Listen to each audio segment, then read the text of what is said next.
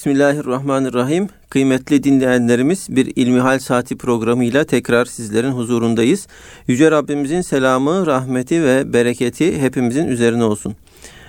Değerli dinleyenlerimiz malum olduğu üzere sizlerden bize ulaşan soruları değerli hocamız Doktor Ahmet Hamdi Yıldırım e, cevaplandırıyor.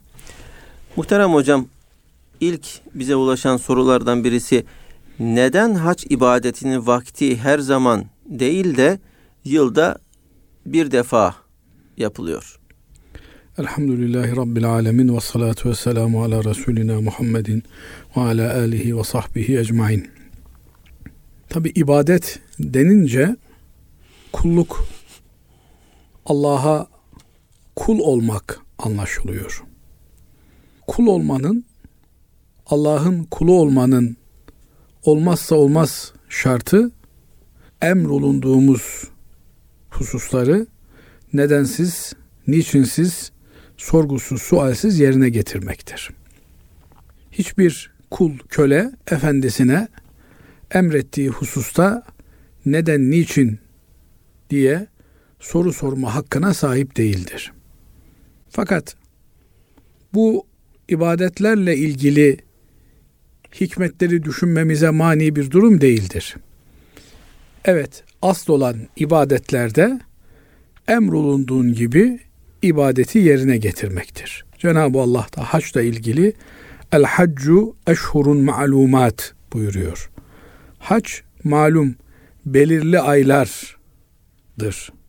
Yani hac ibadeti belirli aylarda yerine getirilir, ifa edilir.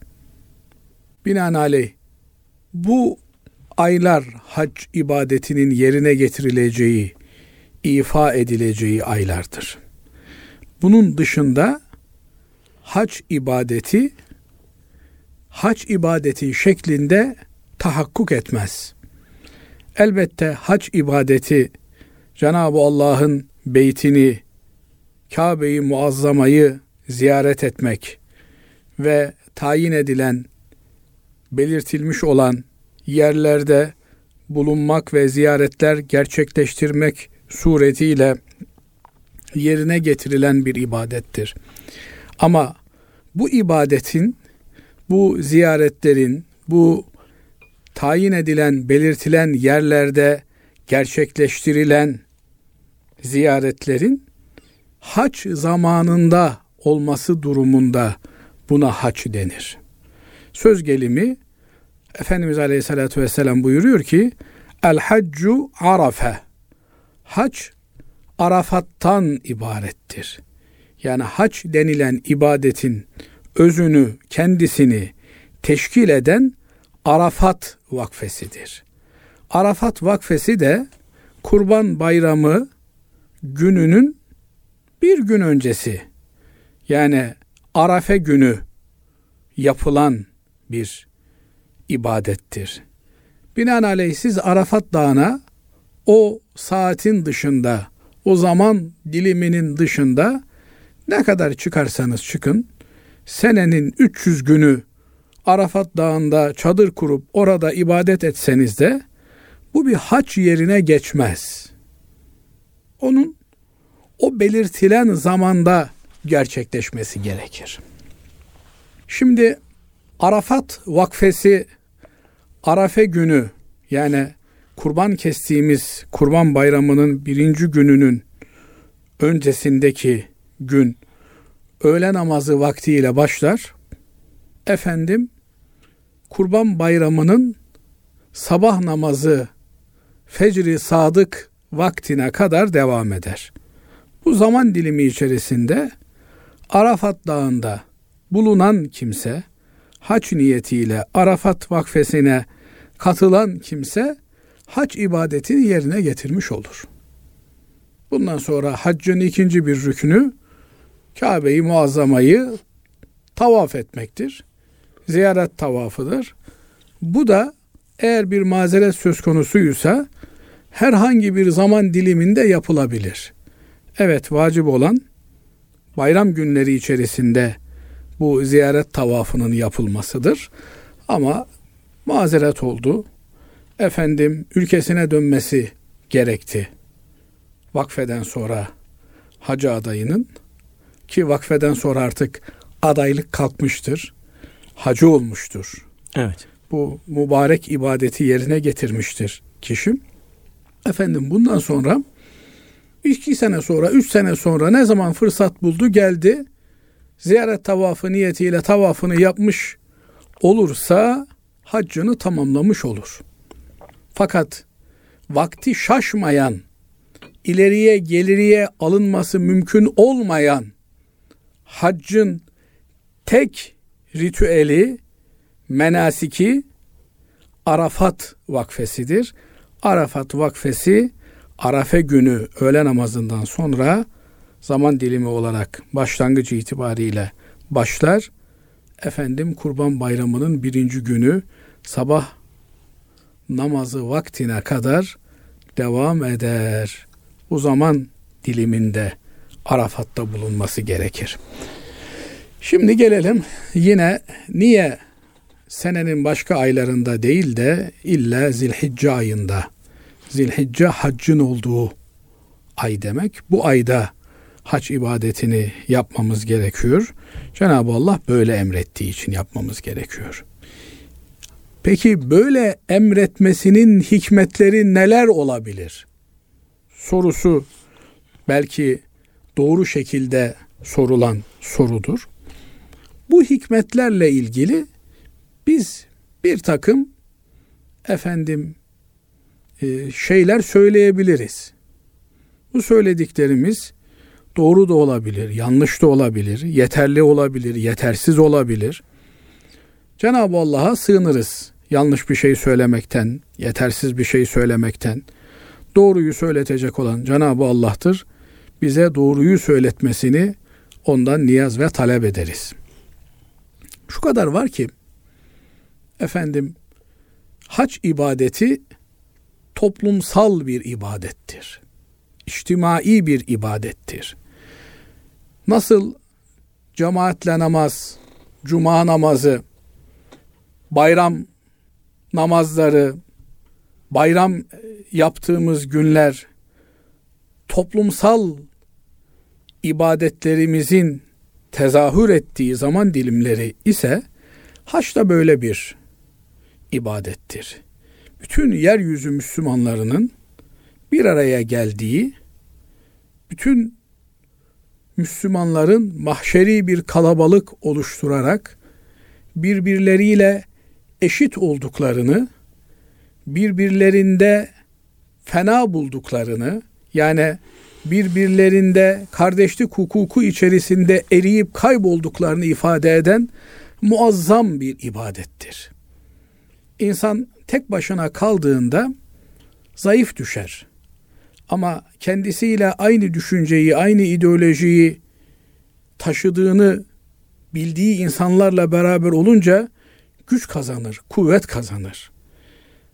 Bu yönüyle baktığınızda bir Müslüman özellikle de azınlık olarak bir bölgede yaşıyorsa hac ibadetine, Kabe-i Muazzama'ya, hac ibadetinin ifa edildiği, icra edildiği Meş'alil Haram bölgesine yani Mina'ya, Müzdelife'ye, Arafat'a buralara geldiğinde milyonlarca insanla beraber muazzam bir özgüven tazelemesi yapar. Ben yalnız değilim, yeryüzünde milyonlar benim inancımı taşıyor diye muazzam bir enerji depolar. Şöyle bir şey okumuştum Basri Hocam. Müsaadeniz olursa aktarayım. Buyurun. Muhammed Zahidül Kevseri diye Osmanlımızın son döneminde yaşamış büyük alimlerimizden biri var. İşte son dönemde inkılaplar olup, darbeler olup, İslam karalanmaya başlayınca, alimler ülkeden hicret etmek zorunda kalınca bu büyük alimimiz de Suriye'ye, Suriye'den Mısır'a hicret etmiş. Mısır'da yerleşmiş. İlmi hayatına orada devam etmiş. İlmi cihadını orada sürdürmüş bir zat. Bu zatın farklı kitaplara yazmış olduğu ön sözlerin farklı dergilerde, gazetelerde çıkan makalelerinin toplandığı bir Makalatül Kevseri diye bir derleme eser var. Bu eserin son kısımlarında okumuştum. Bir zatın biyografisini yazarken çok dikkatimi çeken bir hadise olmuştu. Bulgaristan taraflarında bir beldenin müftüsüne oradaki Müslüman cemaatin bir ferdi müracaat ediyor ve diyor ki kızımı yeni mühtedi olmuş olan bir Müslüman istiyor. Kızımla evet. evlenmeye talip. Ne dersiniz müftü efendi? Kızı bu oğlana verelim mi diye istişare edip sorunca müftü efendi acele etmeyin demiş. Aradan bir müddet geçmiş. Bu zat tekrar müftü efendiye gelip efendim böyle bir maruzatımız vardı. Size sorduk siz de acele etmeyin dediniz. Ne yapalım tekrar sormak isterim deyince yine acele etmeyin demiş. Bunun üzerine adamcağız demiş ki Efendi Hazretleri eskiden ulemaya hitap böyle. Evet. Efendi Hazretleri denir. Efendi Hazretleri bu erkek tarafı bir ister iki ister. Üçüncüye çeker gider. Dolayısıyla evet veya hayır neyi münasip görüyorsanız bana bildiriniz. Ben de ona göre bir tavır takınacağım deyince bu mübarek müftü efendi şöyle der. Evladım der. Beni Osmanlı devşirme olarak aldı. Ne demek devşirme? Osmanlı'nın sonuna kadar köyler gezilir. Özellikle de gayrimüslim olan köyler gezilir. Buralarda 9-10 yaşında böyle gürbüz çocuklar annelerinin, babalarının müsaadesiyle toplanır. Bunlar köylerden şehre getirilir. Şehirde bunlara dini eğitim verilir. Efendim idari eğitim, askeri eğitim verilir. Bunların yetişmeleri sağlanır. Bilahare bu yetişmiş olan delikanlılar devlet hizmetinde istihdam edilirlermiş. Bunlara devşirme deniyor. Efendim Rumeli'de Anadolu'daki Hristiyan köylerden böyle zeki, gürbüz, sağlıklı çocuklar ana babalarının izniyle ki ana babalar da can atarak verirlermiş. Çünkü köylerde sefil bir hayat var, yokluk var, kıtlık var. Bu çocuğun şehre gitmesi, İstanbul'a gitmesi demek hayatının kurtulması, devlette vazife alması demek. Diyor ki bu müftü efendi, ben de diyor böyle bir devşirmeydim diyor. Beni diyor köyümden aldılar götürdüler diyor. 13-14 yaşlarında bir delikanlıydım diyor. Okudum ettim diyor. İstanbul medreselerinde nihayet dersi am oldum diyor. Dersi am oldum ama diyor yani bugünün ifadesiyle en üst düzey ilmi dereceyi dini ilimler sahasında kazanmış. Evet. Peşinden müftü oldum diyor. Fakat diyor zaman zaman böyle içimi acaba benim eski dinim haktı da ben yanlış yaptım da Müslüman mı oldum diyerek bir düşünce kemirip duruyor diyor. Bu düşünceden kurtulamıyorum. Ne zaman ki diyor Cenab-ı Allah hac ibadeti yapmayı lütfetti diyor. O milyonların içerisinde ben benliğimden arındım, kayboldum, gittim o Müslüman seliyle beraber sanki sıfırdan anamdan doğmuşçasına Müslüman olarak hac ibadetinden sonra hayata tekrar döndüm diyor. Şimdi niye hac senenin bir günü yapılıyor? E, senenin 365 gününe yayılsa veya hicri olarak 355 gününe yayılsa e, insanlar ona göre belki gevşek davranacaklar. Efendim 3 kişi, 5 kişi, 10 kişi gidecek ama senede bir gün olunca bu ona göre değerli olmuş oluyor ve o günde bütün insanlar orada bir araya gelme, toplanma, bir arada toplu bir ibadeti icra etme heyecanını yaşıyorlar. Böylelikle hac ibadetinin o milyonlarla beraber ifa edilen hac ibadetinin insanın ruhuna, maneviyatına kazandırdığı o kadar büyük faydalar var ki onlar sayesinde bütün şüpheler, tereddütler eriyip gidiyor. Bu misalde olduğu gibi Onun için diyor ki şeyi tamamlayacak olursak acele etme diyor. Bu yeni Müslüman olmuş bir kimse iki gün sonra bakarsın tekrar eski gavurluk damarı depreşir. Onun için acele etme demeye getiriyor. Demek ki nasıl yeni Müslüman olmuş bir kimse milyonlarla beraber bir potada eridiği zaman imanının aşkını, heyecanını, vecdini hissediyorsa Müslüman da asıl imanın heyecanını o muazzam kalabalıklarla beraber mahşer alemini andırır bir ortamda zorluklarıyla beraber o ibadeti yaptığında imanının lezzetini, tadını hissediyor. Bakın hac kolay bir ibadet değil. Daha doğrusu yolculuk basit bir şey değil ama hac hepten zor evet. bir ibadet. Efendim aç kalması var, susuz kalması var, uykusuz kalması var, yorgunluğu var, yorulması var. Ama öyle bir lezzet, öyle bir tat bırakıyor ki insanın ağzında dönen bir daha gidebilmek için can atıyor. Eğer çile o çileyi bir daha çekmek için, yorgunluksa o yorgunluğa bir daha katlanmak için elinden gelen bütün imkanları seferber ediyorlar insanlar.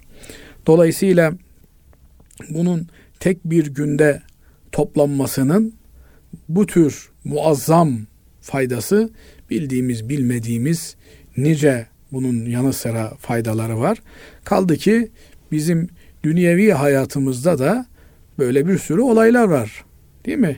Niye üniversite imtihanı senenin bir gününde yapılıyor? E yayın 365 güne her günde imtihan olsun. Öyle olmuyor. Bir günde yapılıyor. Evet. Efendim uluslararası müsabakalar bakıyorsunuz dört senede bir icra edilen var. Senede bir icra edilen var. E niye öyle yapıyorsunuz? Bırakın senenin her gününde olsun. Demek ki senelik ibadetler kategorisinde hac ibadeti senenin bir gününde yapılan bir ibadet olmasıyla önem kazanıyor. O da bu ibadetin sadece Arafat vakfesi bir güne mahsustur. Onun haricinde mesela hac ibadeti hac ayları içerisinde yapılabiliyor. Ee, Şevval, Zilkade, Zilhicce'nin onuna kadar hac ayları devam ediyor deniyor veya işte Zilhicce'nin tamamını da katanlar var. E, binaenaleyh bir kimse e, temettü haccı yapacaksam Şevval ayında Mekke-i Mükerreme'ye ümreci olarak gidip peşinden Mekke-i Mükerreme'de Arafat gününe kadar kalıp hacı olabilir. Ne oldu? Efendim ümresini öncesinden yaptı. Peşinden Arafat vakfesiyle haccını yaptı. Eğer bir mazereti yoksa ziyaret tavafını yapacak. Şeytanları taşlayacak. Haccı bitecek kabaca ifadesiyle. Binaenaleyh burada tek bir güne, tek bir ana sıkışmış olan Arafat vakfesidir. Cenab-ı Allah o vakfede bütün kullarını Arafat tepesinde bir arada kendisine dua ederken istiyor. Bütün Müslümanlar ihramlarını giymişler. Bembeyaz bir pamuk tarlasını andırıyor adeta. Üstleri başları uykusuzluktan, tozdan, topraktan birbirine karışmış. Duaların reddolunmadığı, kabul olunduğu bir saat. Binaenaleyh hacda olanlarımız oradan olamayanlarımız da bulundukları yerden o Arafat heyecanını yaşamalı, onu yaşamaya, yaşatmaya gayret etmeliyiz. O senede bir an, bir günde yapılan ibadete bizler de katılabilmek için elimizden gelen imkanları seferber etmeliyiz. Efendim burada milyonlar sıkışıyor, izdiham oluyor, ölüm hadiseleri oluyor. Onlar bizim beceriksizliğimizden, organizasyon kabiliyetimizin eksikliğinden, maalesef Müslümanlar olarak birbirimize yeterli saygıyı gösteremememizden kaynaklanıyor. Bakıyorsunuz mesela Hacerül Esved'e el sürebilmek için ki Hacerül Esved'e el sürmek e, sünnettir. Öpmek imkanı varsa sünnettir. Onlarca Müslümana, yüzlerce Müslümana eziyet etmek caiz midir? Bir Müslümana eziyet etmek haramdır. Bir Müslümanı sıkıştırmak, ayağına basmak, itmek, kalkmak haramdır. Bir sünnet için haram işlenir mi? Asla işlenmez. Dolayısıyla bu hassasiyet içerisinde orada eğitimli Müslüman, imanlı Müslüman grupların ifa edeceği haçta ne bir izdiham olur, ne bir itiş olur, ne bir kakış olur. Aksine insanlar birbirlerine öncelik tanırlar. Çünkü bu ibadet. Yani hep beraber topluca Rabbimize yaptığımız bir ibadet. Ben secdeye gideyim sen gitme. Olmaz ki öyle bir şey. Yani eğer birinin secdeye gitmesine mani olursan senin secdeye gitmenin ne anlamı var? En fazla e kardeşim ben senin sırtına secde edeyim var. Ama bu secdeyi beraber yapmamız lazım. Bu tavafı beraber yapmamız lazım. Birbirimizi itmeden, kalkmadan, ezmeden, sıkıştırmadan. Dolayısıyla eksiklerimizden kaynaklanan sebeplerden dolayı haccın tek bir günde Arafat'ta, vakfede icra edilmesine laf söylemek doğru değil. Zaten Arafat vakfesinde de bir izdiham olmaz Basri Hocam. İzdiham şeytan taşlarken oluyor. Evet. Tavaf esnasında oluyor. O da bir ana sıkıştırılmış bir şey değil ki. Evet. Kardeşim rahat rahat bugün bir grup yapsın, öbür gün öbür grup yapsın. Bu ziyaret tavafı farz, haccın rüknü. Ziyaret tavafını yapmışsan girme tavaf alanına bir daha. Diğer kardeşlerin de rahat tavaflarını ifa etsinler, icra etsinler. Ama yok ben iki gün sonra gideceğim. 50 tane tavaf yapmamı hoca bana söyledi. Diyerek eğer tavaf alanını meşgul ediyorsa bir insan e o zaman onun da kendi nefsiyle muhasebe içerisine girmesi gerekiyor. Yani burada insanlar haccın iki tane rüknü var çünkü haccın. Bir tanesi Arafat'ta vakfeye durmak, ikincisi de ziyaret tavafını yapmak. Ne zaman yapılıyor bu ziyaret tavafı? Vakfeden sonra, Müzdelife vakfesinden sonra şeytan taşlanıyor. Ondan sonra kurbanlar kesiliyor, geliniyor, ziyaret tavafı yapılıyor. Birinci, ikinci, üçüncü gün bu ziyaret tavafının yapılması lazım. Orada bir izdiham söz konusu oluyor. E mübarek insan o izdihamda insanlar haccın rüknünü yani o olmadan hac olmuyor. E sen 50. tavafı dolduracağım diye niye insanların zahmet çekmesine sebebiyet veriyorsun? Evet. Bu olmasa bir Arafat'ta zaten izdiham yok. Tavafta da izdiham olmaz.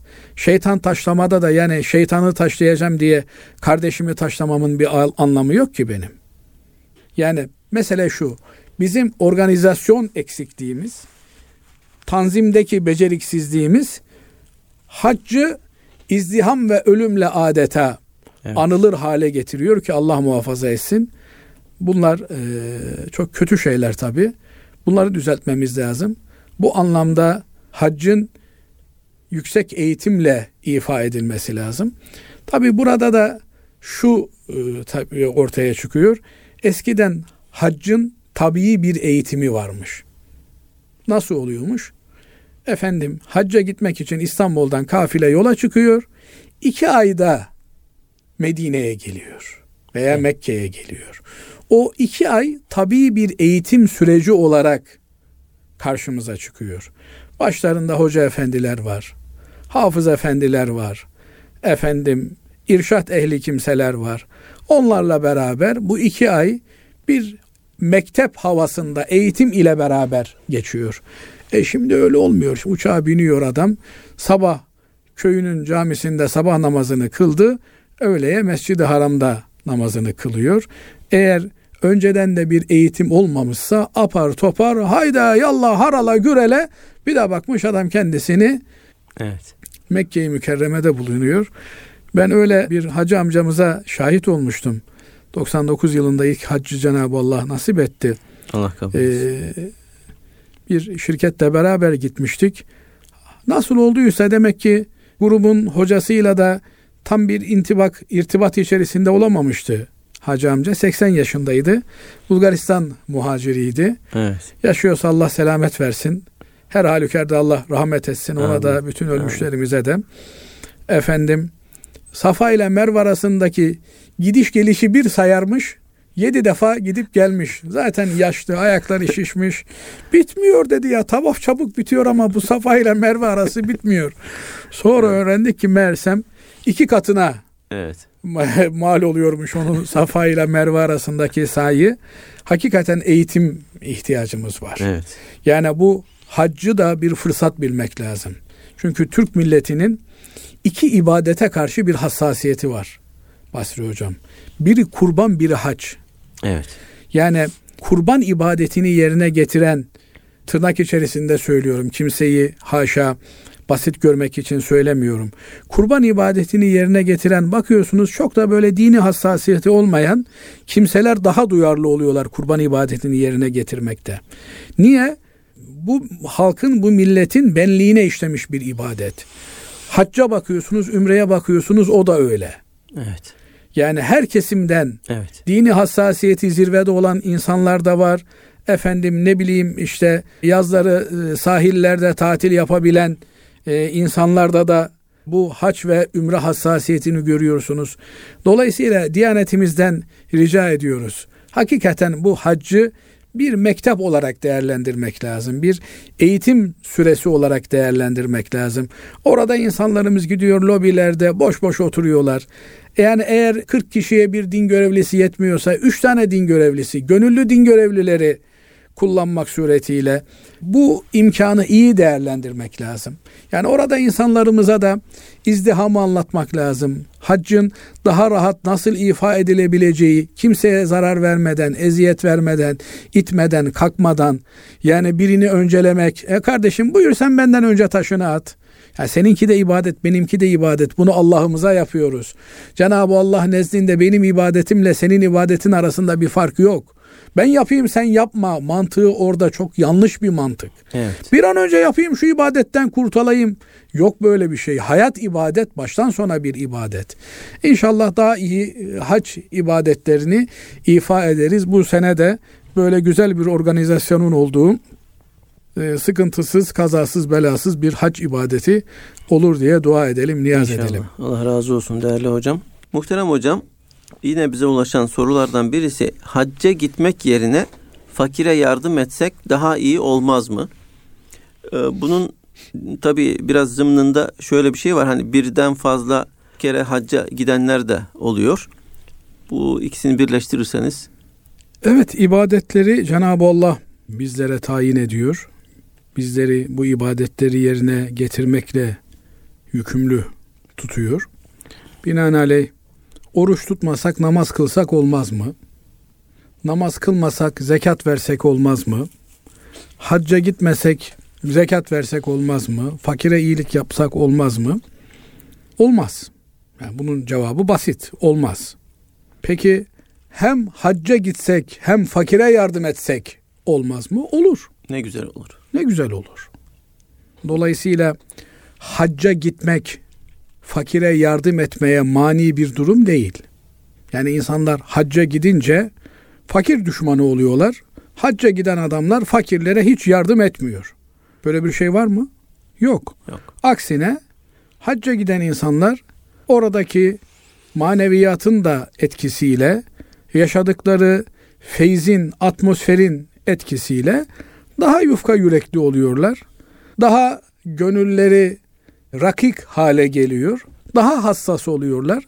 Binaenaleyh bırakın insanoğlunun fakirine, hayvanatın bile muhtaç olanlarına yardım etmeye daha fazla gayret gösteriyorlar.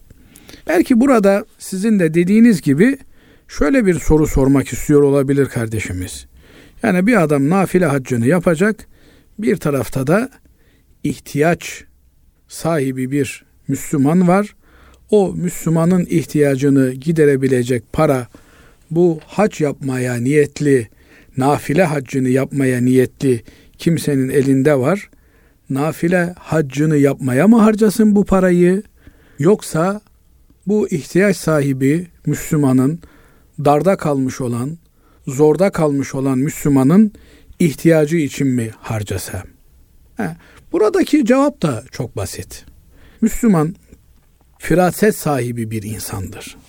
Yani ince görüşlü bir insandır.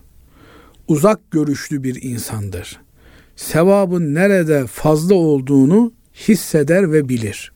Binaenaleyh nafile bir ibadet ile farz bir ibadet çakıştığında nafile değil farz olan ibadeti yapmak gerektiğini bir Müslüman çok iyi bilir. Ama hocam burada da bu çok önemli bir mevzu. Ya değindiniz. Yani hangisinin nafile, hangisinin farz olduğunu da önceden bilmesi gerekiyor. Tabii. Yani şimdi bir doktor düşünün. Kalp doktoru, efendim operatör doktor, trafik kazası olmuş, acil vaka gelmiş, ameliyata alınması lazım. Efendim ben kuşluk namazımı kılacağım. Bekleyin ben namazımı bitireyim ondan sonra ameliyata girerim diyebilir mi? Diyemez. Hatta bırakın kuşluk namazını, nafile namazını kılmasını, farz namazını bile tehir edip bir hayat kurtarmaya bakması lazım. Çünkü o anda yapması gereken bir hayat kurtarma farzını ifa etmektir. Namaz kılıyorsunuz. Baktınız bir ama elinde değneğiyle beraber giderken yola yanlış döşenmiş olan işaret taşlarından dolayı denize doğru düşüyor. Görüyorsunuz da hani çok böyle samimi namaz kılarsınız. Hazreti Ali Efendimiz gibi namazdayken dünyaya gözlerinizi kapatırsınız. Tamamen ulvi ve uhrevi duygular içerisinde olursunuz. Görmezsiniz diyecek bir şey yok. Ama görüyorsunuz benim gibi seyrediyorsunuz, temaşa ediyorsunuz alemde ne var. E ben namaz kılayım düşerse düşsün diyebilir misiniz? Diyemezsiniz. Namazınızı bozup derhal o kimseye yardım etmeniz, onun mutlak bir e, helakına karşı tedbir almanız gerekir. Binaenaleyh ben ihtiyaç sahibi bir Müslüman, bu Müslümanın ihtiyacını çözmek de bana düşüyor. Şimdi şöyle de bir mesele var. Evet ortada ihtiyaç sahibi çok insan var ama e, bütün ümmeti Muhammed'i ben mi kurtaracağım kardeşim? Herkes yardım etsin. Böyle havaleci bir yaklaşım bir Müslümana yakışmaz. Bir yerde ihtiyacı görmüşse, Allah ona göstermişse o ihtiyacı, olur ya algıda seçicilik diye bir hikaye var psikolojide anlattıkları. Herkes görüyor ama sen o gördüğünden bir ders çıkartıyorsun. Allah bu manzarayı bana gösterdiyse diyorsun, bunun çözümünü de bana yüklemiş. Böyle Allah dostu olunuyor. Yoksa bana ne der şeker gidersen bir iki üçüncüye bir daha bu fırsat senin eline geçmez. Bunlar müthiş kazanç kapıları. He, cebine de 10 bin dolar koymuşsun. Hacca gideceksin. Çok menkıbeleri anlatılır. Bunun işte kunduracının ben bu sene hacca gideceğim demiş bir ihtiyaç sahibini görmüş. O ihtiyaç sahibinin ihtiyacını karşılamış. Hacca gidememiş ama manen ona hac yaptırılmış vesaire. Şimdi böyle bir durumda ihtiyaç sahibinin ihtiyacını görmek senin üzerine farz. Tamam ben onun ihtiyacını gördüm. Yine başkalarının da ihtiyacını gördüm. Ama hala hac yapabilecek imkanım var. Kimse bu adama kardeşim sen hac yapma. Hac yapmaya harcayacağım parayı yine hayır hasanata harca diyemez. Hac yapmak da bir hayır hasanattır. Hac yapmak insanın önce kendi nefsine olmak üzere bütün etrafında beraber olduğu insanlara da bir hayır hasanatıdır, iyilik faaliyetidir. Ama tekrar ediyorum, her ne olursa olsun mutlak bir ihtiyaç sahibi kimsenin çaresizlik içerisinde kıvranan bir Müslümanın derdine derman olmak Müslümanın en öncelikli ferizasıdır. Üzerine düşen farz vaciptir.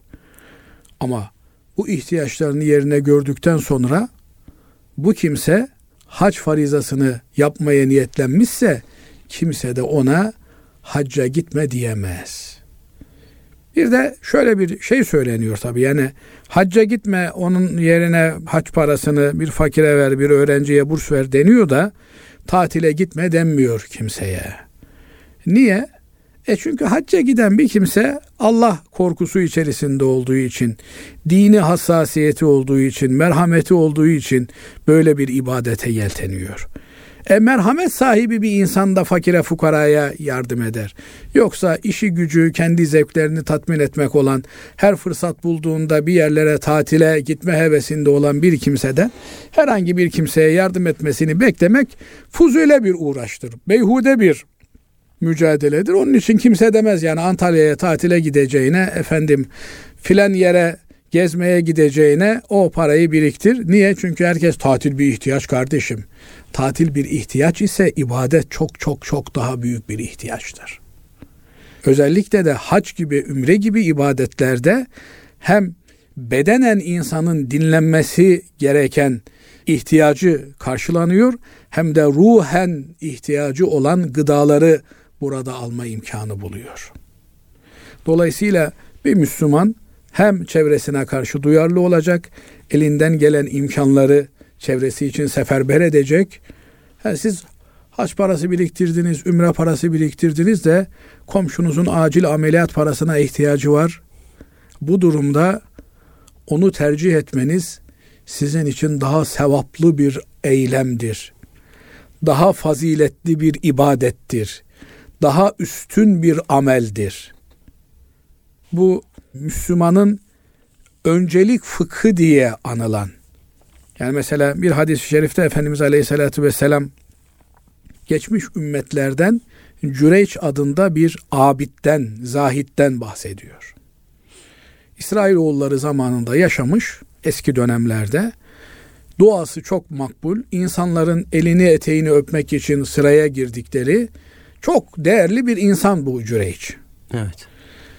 Devamlı namaz kılıyor. Annesi özlemiş Cüreyci. Bir küçük çilehanesi var.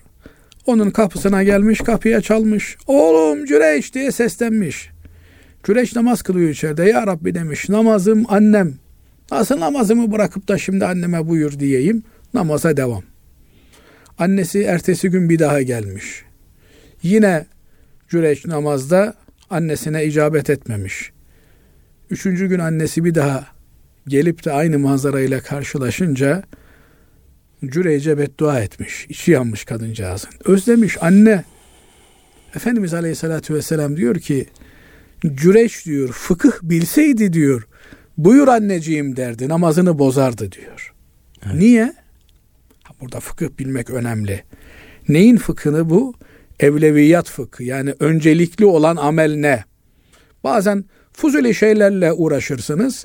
Efendim ameliyatlı bir hasta gelmiştir. Ameliyat etmek yerine pansuman yapmakla uğraşır.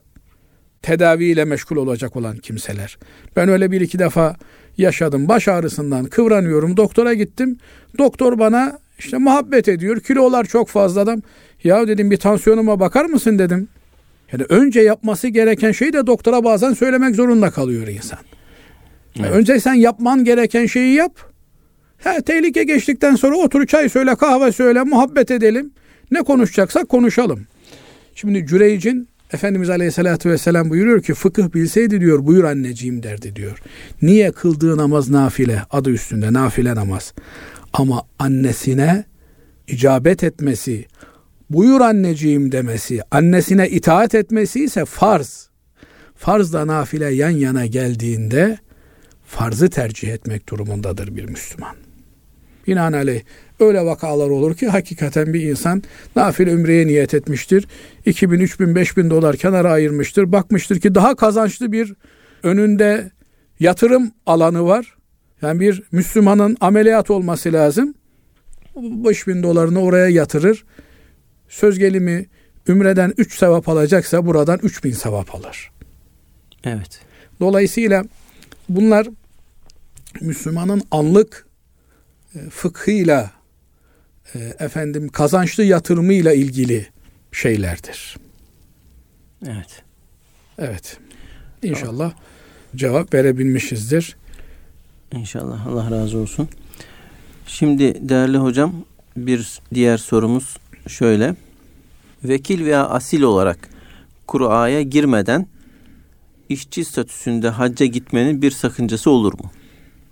Şimdi işçi statüsünde bildiğim kadarıyla e, haçta bir takım hizmetleri ifa etmek üzere e, bir iş gücü ihtiyacı oluyor. Bunu da bir takım ülkelerden talep ediyorlar. Söz gelimi Türkiye'den özellikle de Mina'da kurban kesim alanında, mezbahada kurban kesmek üzere, kesilen kurbanlara yönelik e, hizmet vermek üzere işçi talebinde bulunuluyor. Bu noktada fiilen bu hizmetleri ifa etmek üzere giden kimseler var. Onlar hem hac yapma imkanına kavuşuyorlar bir şekilde hem de fiilen çalıştıkları için bir ücret alıyorlar. Efendim bu şekilde bir işçi statüsünde gitmenin hiçbir sıkıntısı yok. Çünkü hac evet bir ibadettir ama o ibadette bir tüccarsa söz gelimi hacca giden kişi ticari faaliyette de bulunabilir. Maksadı ibadet olmak üzere oraya gitmektir. Fırsatını bulmuştur. Efendim bir pamuk tüccarıyla karşılaşmıştır. Ondan pamuk ithal edebilir, bağlantısını kurabilir. Yine aynı şekilde buradan oraya kurban kesiminde iş görmek üzere iş gücü olarak gitmiş olan bir kimse hazır fırsatını bulmuşken hac ibadetini de ifa edebilir. Ama bir de bu ad ile oraya götürülüp de efendim orada hizmet ile uzaktan yakından alakası olmayan kimselerden yüksek miktarlarda para almak suretiyle kura dışı hacca gitmeler söz konusu. Bunlarla ilgili bir sakınca yoktur demek kolay bir şey değil. Niye? Bu işin içerisinde yalan var, dolan var, istismar var, haç gibi bir ibadetin istismarı var. Yani işçi vizesi olarak çıkartılmış söz gelimi bin tane vize var. Siz bundan yüz tanesini kullanıyorsunuz. 900 tanesini parası olanlara satıyorsunuz. Bundan gelir elde ediyorsunuz. Belki sizin bu tamahınız yüzünden orada ihtiyaç olan 900 kişilik iş gücü kayboluyor. Orada hizmetler aksıyor. Veya birilerine haksız kazanç sağlanmış oluyor. Bunlara vesile olmak da doğru değil. Böyle şeylere tevessül etmek de doğru değil. Ne şekilde nizami olarak gidiliyor ise o şekilde gitmek lazım. Ama eğer hakikaten işçi olarak oraya giden bir kimse asaleten kendi adına haç yapabilir. Vekaleten de Vekaleten olur mu? yapabilir mi meselesine gelince efendim vekalet hac adı üstünde hacca gidemeyen kimsenin namı hesabına onun adına ihrama girmek, telbiye okumak suretiyle hac ibadetini yapmaktır. Bunda da ölçü şudur. Şayet İstanbul'da, Üsküdar'da oturan bir kimsenin adına hac ibadeti yerine getirilecekse, söz gelimi Çamlıca'da 98 yaşında bir amcamız var. Artık yatağa mahkum yaşıyor. O kendi gidemediği için birini gönderecek. Onun evinden biri çıkmak suretiyle haccı yerine getirir. Ve kendisi hac yapacağı zaman ne kadar bir masrafı olacak ise o kadar bir hac ibadeti masrafları görülür. Binaenaleyh hali vakti yerinde olan bir kimse kendi adına birini vekil olarak hacca gönderecekse hangi sınıftan kendisi hac yapıyorsa o sınıftan onu hacca gönderir. Kaça mal oldu? 10 bin dolara, 12 bin dolar vermişti. 2 bin dolarını getirir müvekkiline, kendisini vekaletle hacca gönderene iade eder. Bu vekaletle hac para kazanma aracı yapılmaz. İbadet bir e, gelir elde etme e, yolu yöntemi değildir. İbadetler adı üstünde Allah'a bir kulluk olarak yapılır, ihlasla yapılır. Ecri sevabı ahirette beklenmek üzere yapılır. Peki bu adam haccı söz gelimi Hacı e, Ahmet amca adına yaptı. 98 yaşındaki Ahmet amca adına yaptı. Kendi bir sevap alır mı? Elbette alır. Yani birinin haccına vesile olma sevabını alır. Kendisi adeta kendi adına hac yapmış gibi sevap alır. Şu kadar var ki onun üzerinden eğer hac yapmamışsa hac sorumluluğu düşmez. Ama bizzat hac yapmış gibi sevap alır. Ma mafi eğer bu kimsenin çoluğu çocuğu varsa onların nafakaları da bu şeyin içerisine katılır. Söz gelimi ben Ahmet amca adına vekaleten hacca gideceğim.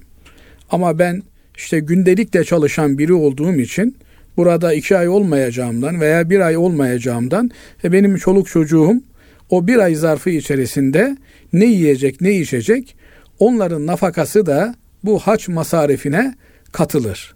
Ama onun haricinde e kardeşim ben size bir hizmet ifa ettim. Bir hizmet gördüm. Bir iş yaptım. Bunun karşılığını bana vermeniz lazım diye 3 5 10 bir ücret talep edilmez. Ama Ahmet amca Allah razı olsun benim adıma haç yaptınız. Yoruldunuz, zahmet çektiniz. Bu size bir ücret değil ama benim küçük bir hediyem olsun size diyerek herhangi bir şartlaşma, akitleşme olmaksızın böyle bir gönlünden kopan taltifte hediyede bulunabilir. Bulunması da doğru olandır, şık olandır. Fakat bir ücrete mevzu bahis yapılmaz. Binaenaleyh böyle kasap olarak gidecek olanlar yaptıkları haccı Ahmet abi adına, Mehmet abi adına, işte Ayşe teyze adına yapacaklarsa kendi ödemedikleri bir masrafı talep edemezler. Etmeleri doğru olmaz. Evet. Evet. Bir de tabii e, birden fazla vekalet olur mu? Birden fazla vekalet olur ama her seneye bir kişinin haccını yapabilirler. E, aynı yılda. Yok olmaz. olmaz. O kurbanda birden fazla vekalet olur. Her biri adına bir kurban kesecek. Ama her biri adına bir haç yapma imkanı yok bir kişinin. Bir kişinin bir sene bir defa haç yapma imkanı var. Evet. Yani dolayısıyla ben Arafat vakfesinde 10 kişi için birer saat bekleyeyim böyle bir imkan yok. Evet. Peki hocam Allah razı olsun teşekkür ediyoruz. Değerli dinleyicilerimiz bir İlmihal Saati programının daha sonuna ermiş bulunuyoruz. İnşallah sizlere faydalı bilgiler vermişizdir. Hepinizi Allah'a emanet ediyoruz. Hoşçakalın.